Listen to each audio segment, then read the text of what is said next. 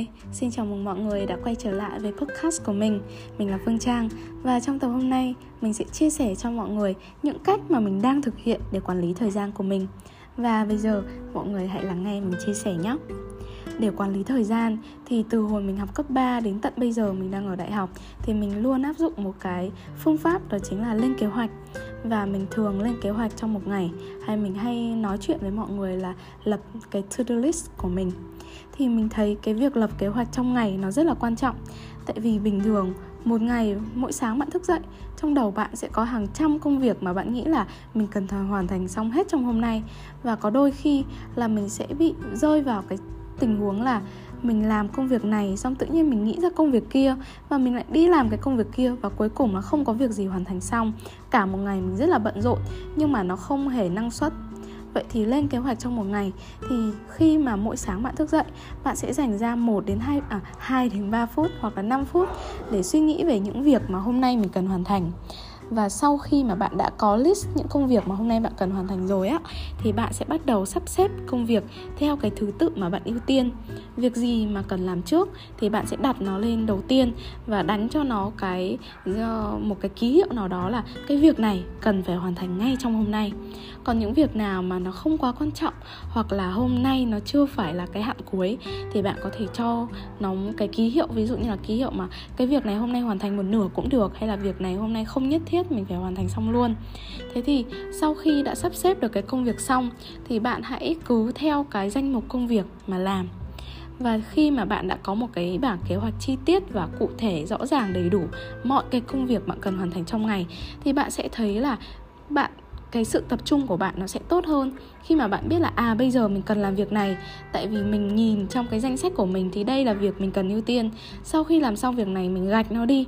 Và lúc đấy mình có cái cảm giác rất là thỏa mãn khi mà mình vừa hoàn thành cái việc đấy. Thế sau mình lại tiếp tục mình làm, mình hoàn thành các công việc tiếp theo. Thế thì, nhưng mà chỉ có cái bản kế hoạch này thôi thì chưa đủ. Mà khi mà đã có kế hoạch này rồi thì bạn cần phải sử dụng thời gian một cách hiệu quả ví dụ là trong cái bảng kế hoạch, mình có, mình đã sắp xếp ra được những cái công việc mình cần làm rồi, thì trong cái thời gian mà mình làm công việc ấy, thì bạn hãy sử dụng toàn bộ cái thời gian đấy chỉ tập trung vào cái công việc bạn đang làm thôi. Đừng có đang làm việc này. Và tự nhiên nghĩ là ở bây giờ mình vẫn còn một đống cái việc kia hay là bây giờ mình làm một lúc cả hai nhỉ? Multitask nó không dành cho tất cả mọi người. Và thường ấy khi mà bạn multitask thì bạn chỉ có thể làm được cùng một lúc những cái công việc mà nó quá quen thuộc với bạn mà nó không cần quá nhiều uh, sự suy nghĩ hay là không cần quá nhiều tâm trí bạn vào. Còn bình thường thì hãy sử dụng thời gian hiệu quả cho một công việc duy nhất trong cái to-do list của bạn. Làm xong thì mình gạch đi và mình lại chuyển sự tập trung đến cái uh, công việc mới và cuối cùng là hãy tạo thời gian nghỉ cho bản thân hay còn gọi là day off. Trong một ngày mình sẽ có những cái khoảng break time. Trong một tuần mình sẽ có một vài day off hoặc là một day off.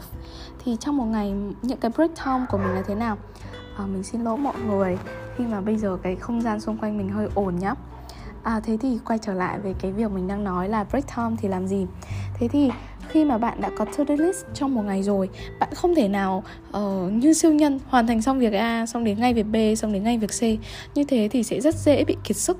Mà bạn hãy cho mình một vài cái break time giữa các cái đầu mục công việc ví dụ như là hồi trước thì cứ mỗi khi mình làm xong một mục trong to-do list của mình thì mình sẽ cho bản thân một cái thời gian nghỉ nhất định nào đó, một cái thời gian nghỉ khá là ngắn.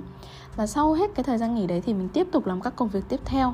Và sau khi mà mình hoàn thành được, ví dụ như là hoàn thành được một nửa cái khối lượng công việc trong một ngày của mình, thì mình sẽ cho bản thân một cái long break time, tức là một cái thời gian nghỉ dài.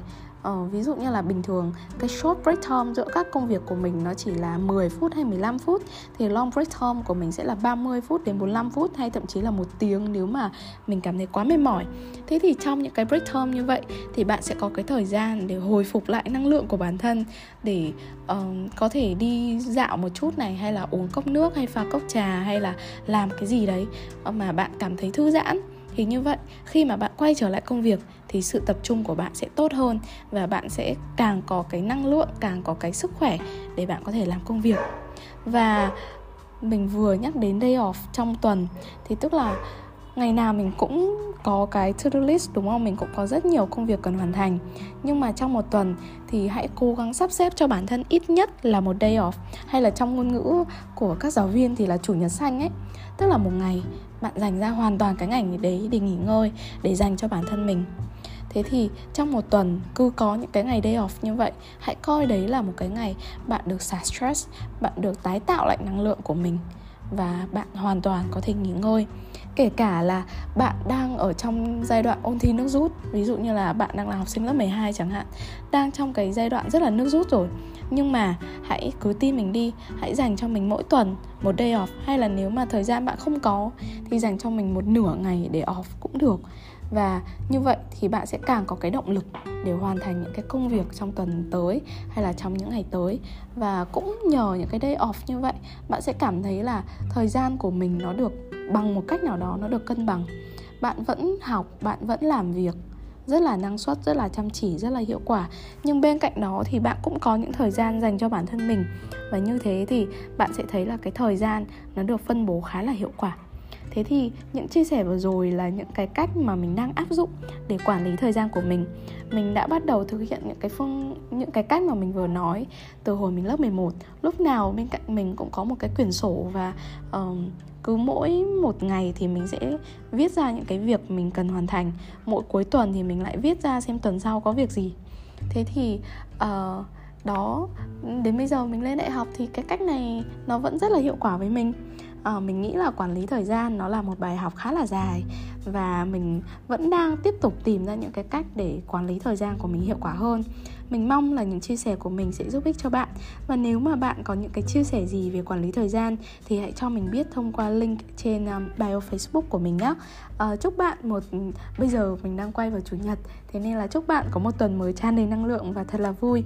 À, nếu bạn đang nghe vào buổi sáng thì chúc các bạn có một ngày tốt lành. Còn nếu bạn đang nghe vào buổi tối thì hãy ngủ thật ngon nhé mình sẽ quay trở lại với các tập tiếp theo. Bye bye!